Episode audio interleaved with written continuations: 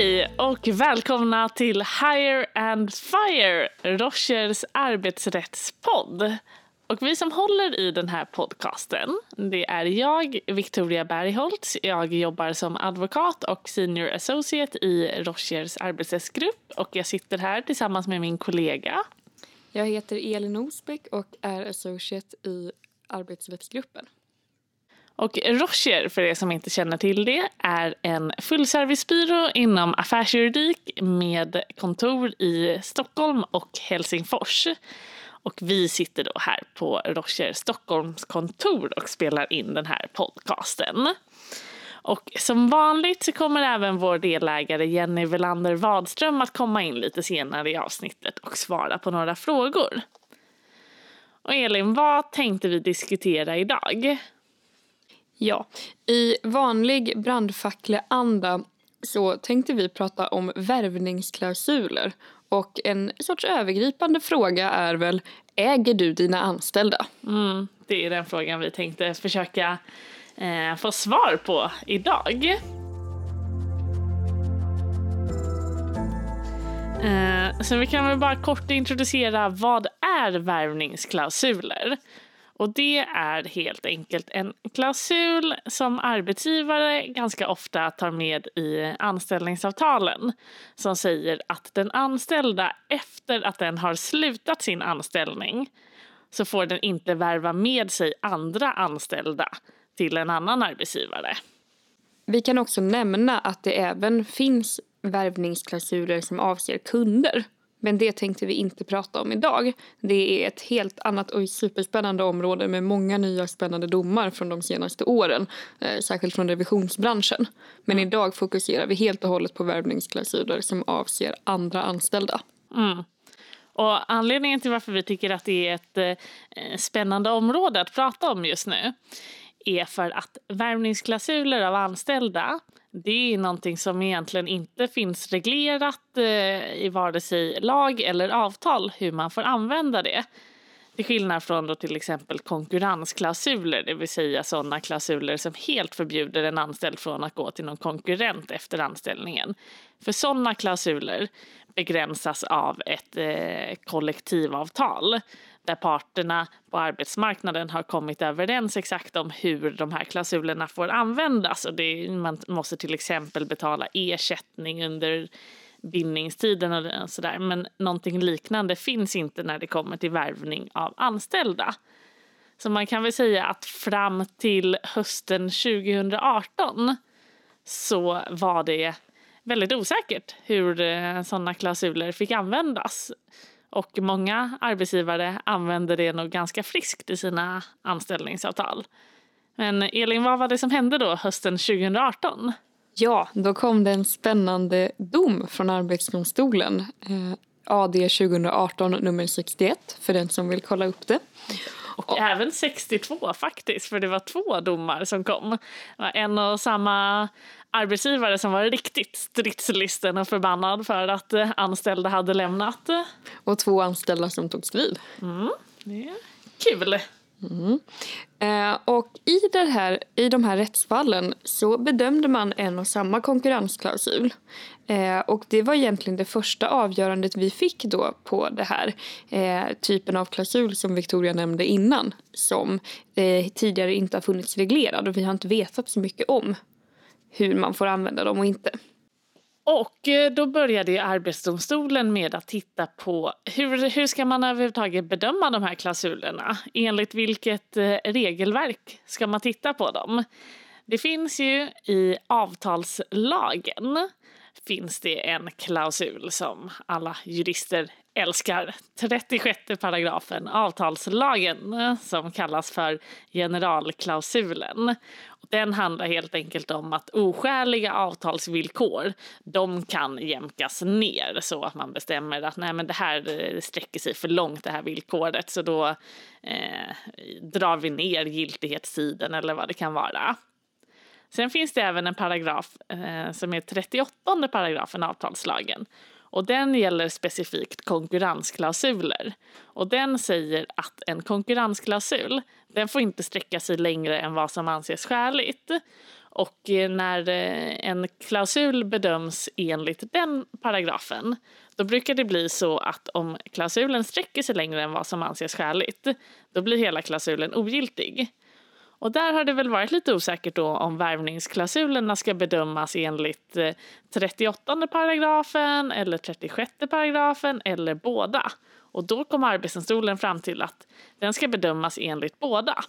Så den ska faktiskt bedömas på samma sätt som en konkurrensklausul. Och utgångspunkten för att en konkurrensklausul ska vara giltig och då, som de sa, utgångspunkten för att en värvningsklausul ska vara giltig är att arbetsgivaren måste alltid ha ett berättigat syfte av att eh, implementera den här klausulen. Och det var lite intressant för då resonerade de kring det här med att värva eller att förbjuda att värva anställda. Är det ett berättigat eh, eh syfte? Vilket ju lite för oss tillbaka till den övergripande frågan. Äger mm. du dina anställda? Mm. Ja men verkligen, för då kan man ju tänka sig att många arbetsgivare vill ha den här typen av värvningsklausuler för att de vill kunna hålla kvar arbetstagare som har någon särskild kompetens och förhindra att de lämnar företaget. Men där sa faktiskt Arbetsdomstolen att det är inte ett berättigat syfte. Att hålla kvar en arbetstagare med särskilda kunskaper och särskild kompetens det är helt enkelt inte ett berättigat syfte att implementera en värvningsklausul. Och de uttalade också att en anställds personliga relationer med andra arbetstagare det kan inte jämställas med kännedom om företagshemligheter. Så de sa i princip att en anställd, det är inte en företagshemlighet. Däremot så kom ju Arbetsdomstolen fram till att det ändå kan finnas ett berättigat syfte av att implementera värvningsklausuler om de har en kort bindningstid. Och då kan det helt enkelt vara för att om en anställd slutar och går till en konkurrent då har ju den anställda en viss konkurrensfördel i att den känner till de anställda hos sin tidigare arbetsgivare och kan rekrytera över dem. Och därför så kan det finnas ett syfte för arbetsgivaren att under en kort begränsad tid eh, få möjlighet att ställa om sig till det nya eh, konkurrenslandskapet helt enkelt. Så de kom fram till att det kan finnas ett berättigat syfte mm, att ha värvningsklausuler. Och vad kom de sen fram till då om hur, hur långt en eh, värvningsklausul kan sträcka sig för att få vara skälig?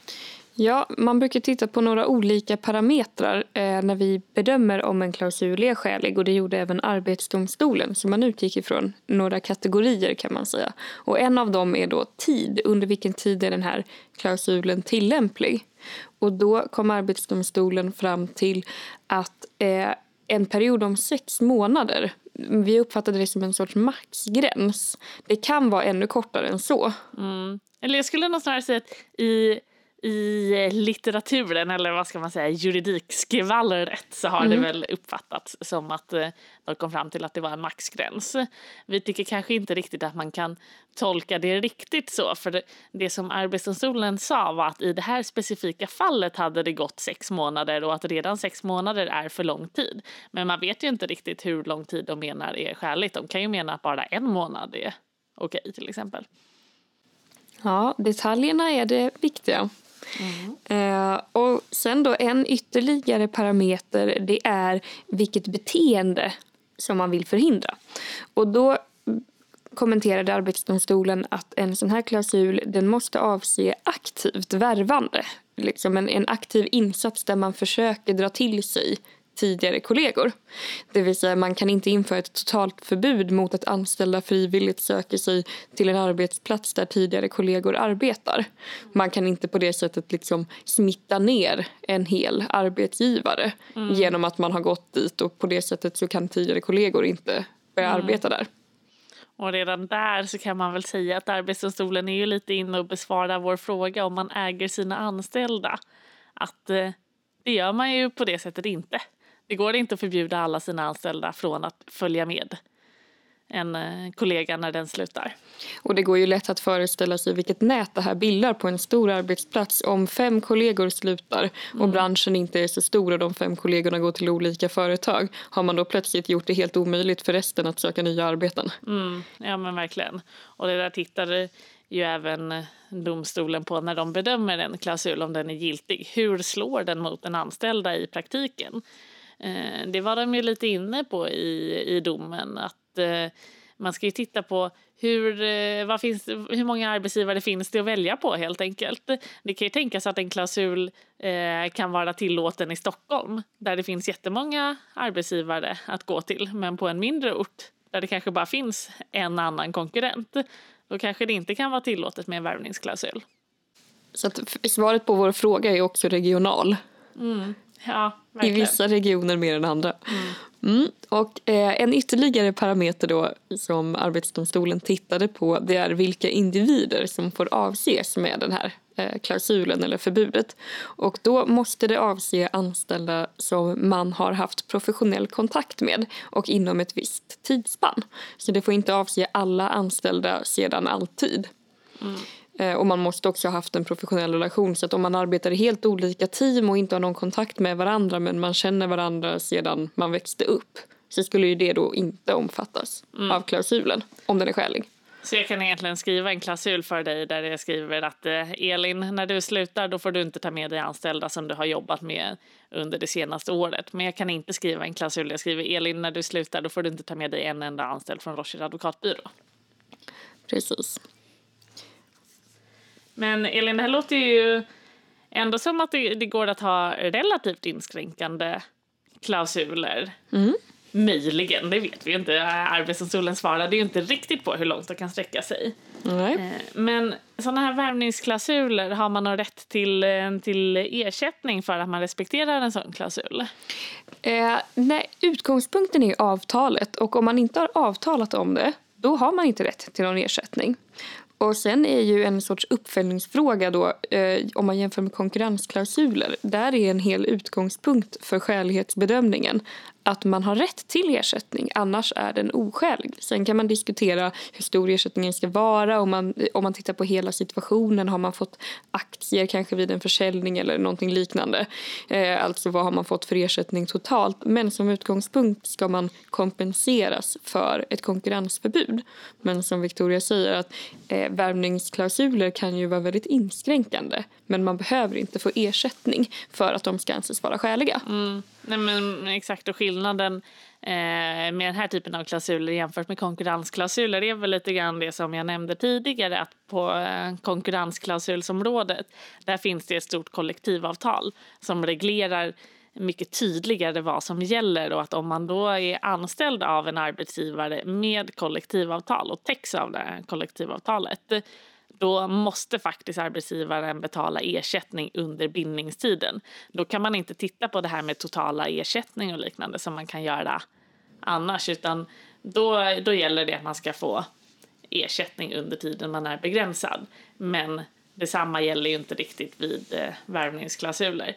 Däremot så är det en del av eh, skälighetsaspekten. Eh, så att en arbetsgivare kan ju inte slänga in värvningsklausuler i förhållande till alla anställda utan det på, på något sätt ska ju visas att eh, ja, men, mm, kanske har beaktats när man har satt lön eller andra villkor. Eh, så det är helt enkelt eh, en del av den allmänna eh, skälighetsbedömningen.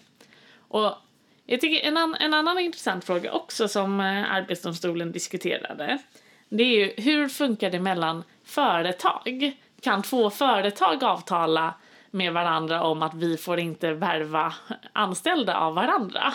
Oj, wow, nu känns det som att vi behöver ta in någon av våra konkurrensexperter här. Mm, det kanske vi skulle ha behövt eh, göra, men nu freestylar vi konkurrensrättare helt enkelt. Eh, för att där eh, sa ju Arbetsdomstolen att eh, det anses ju allmänt att det får man faktiskt inte göra mellan företag för att det kan strida mot eh, konkurrensrätten och den fria marknaden. Eh, så den typen av avtal är generellt eh, otillåtna. Men man tittade lite grann på att i till exempel Norge och eh, Danmark där har de uttryckligen förbjudit sådana avtal förutom vid företagsöverlåtelser. Mm. Så att när, när ett företag köper en verksamhet eller ett bolag så kan man ändå få in i avtalet att en viss period därefter så får eh, kanske då det säljande bolaget inte värva tillbaka anställda. Att det kan vara okej. Men det var bara en liten parentes kring Arbetsdomstolens eh, resonemang. En liten sak som rör sig i samma område kanske man skulle kunna säga är ju bemanningsfrågor och att man inte får förhindra personer som utför bemanningsarbete att sen få anställning hos mm. den nya arbetsplatsen där man har varit bemannad. Mm. Ja, det utgår ju ganska mycket ifrån samma tankesätt. Anställda är eh, fria och man vill ha en fri arbetsmarknad där det inte sitter en massa personer inlåsta genom olika konkurrensklausuler att det, och värvningsklausuler, att det kanske inte skapar den optimala arbetsmarknaden. Även om det kan vara bra för den enskilda arbetsgivaren att förhindra anställda att eh, gå till en, en konkurrent eller att följa med en, en anställd som slutar. Så eh, ja, det är någonstans ett eh, form av eh, samhällsnytteperspektiv eh, som, som ligger bakom hela, hela de här klausulerna. Det är bra för marknaden som helhet. Mm. Ja men verkligen. Och nu står vår, vår delägare Jenny Wilander Wadström och krafsar på dörren och är ivrig att få komma in.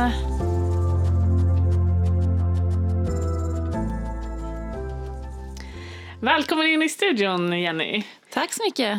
Idag pratar vi om värvningsklausuler, ett område som jag vet att du har bra koll på. Mm, det är ett spännande område. Ja, verkligen.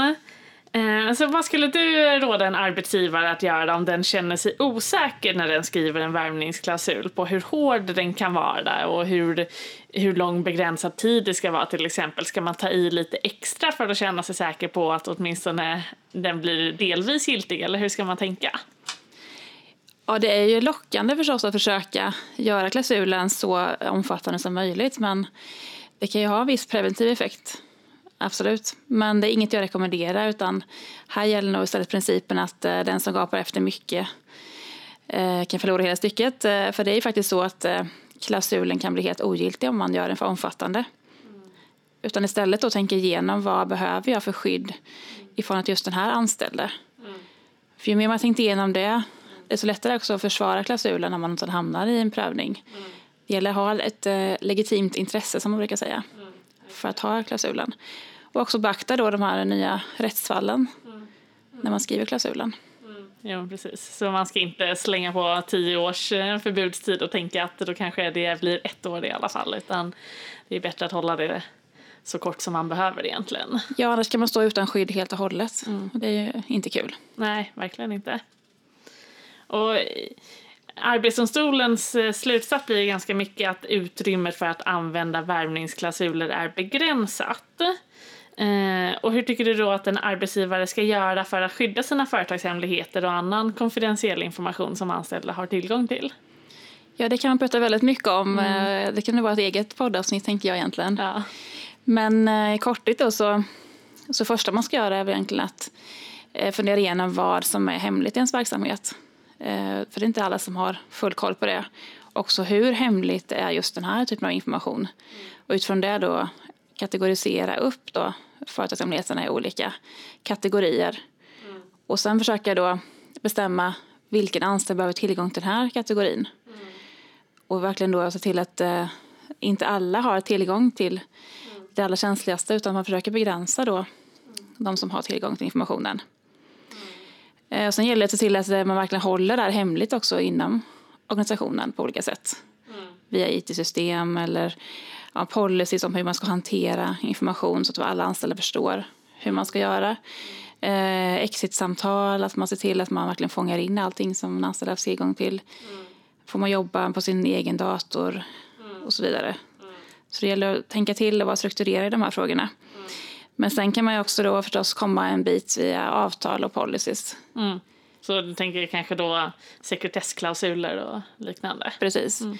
Det allra förstås mest effektiva är ju en konkurrensklausul för, mm. för då vet man ju att en anställd inte eh, går in i verksamhet där eh, man kan ha nytta av informationen. Mm, Men eh, det är inte alltid det funkar Nej. eller något man vill uppnå. Eller, men däremot eh, sekretessklausul är någonting man absolut ska ha mm. som gäller efter anställning har upphört. Mm, just det, ja det är viktigt. Mm. Kloka råd eh, från eh, Jenny. Eh, och eh, med de frågorna så har vi kommit till det här poddavsnittets slut. Så för att sammanfatta det som vi har pratat om idag Eh, så ska en arbetsgivare vara ganska försiktig när den utformar värvningsklausuler för anställda. För enligt Arbetsdomstolens nya praxis så är utrymmet relativt begränsat för att använda den typen av klausuler. Så man ska hålla den begränsade tiden eh, så kort som möjligt egentligen eller inte, inte längre än vad man har behov av. Och klausulen ska bara eh, träffa anställda som den anställda har arbetat med. Och den får bara förbjuda aktivt värvande, så man kan inte förbjuda anställda från att själva söka sig bort från eh, arbetsplatsen. Och med vår fråga då, Victoria, äger man sina anställda? Så blir väl slutsatsen att nej, det gör man faktiskt inte de anställda är ganska fria personer. Radikalt. Mm, mycket. Och med de orden så avslutar vi det här tredje avsnittet av Hire and Fire. Och om ni har några frågor eller eh, förslag på ämnen så kan ni som vanligt höra av er till oss på hireandfire at rocher.com. Hej då! Hej då!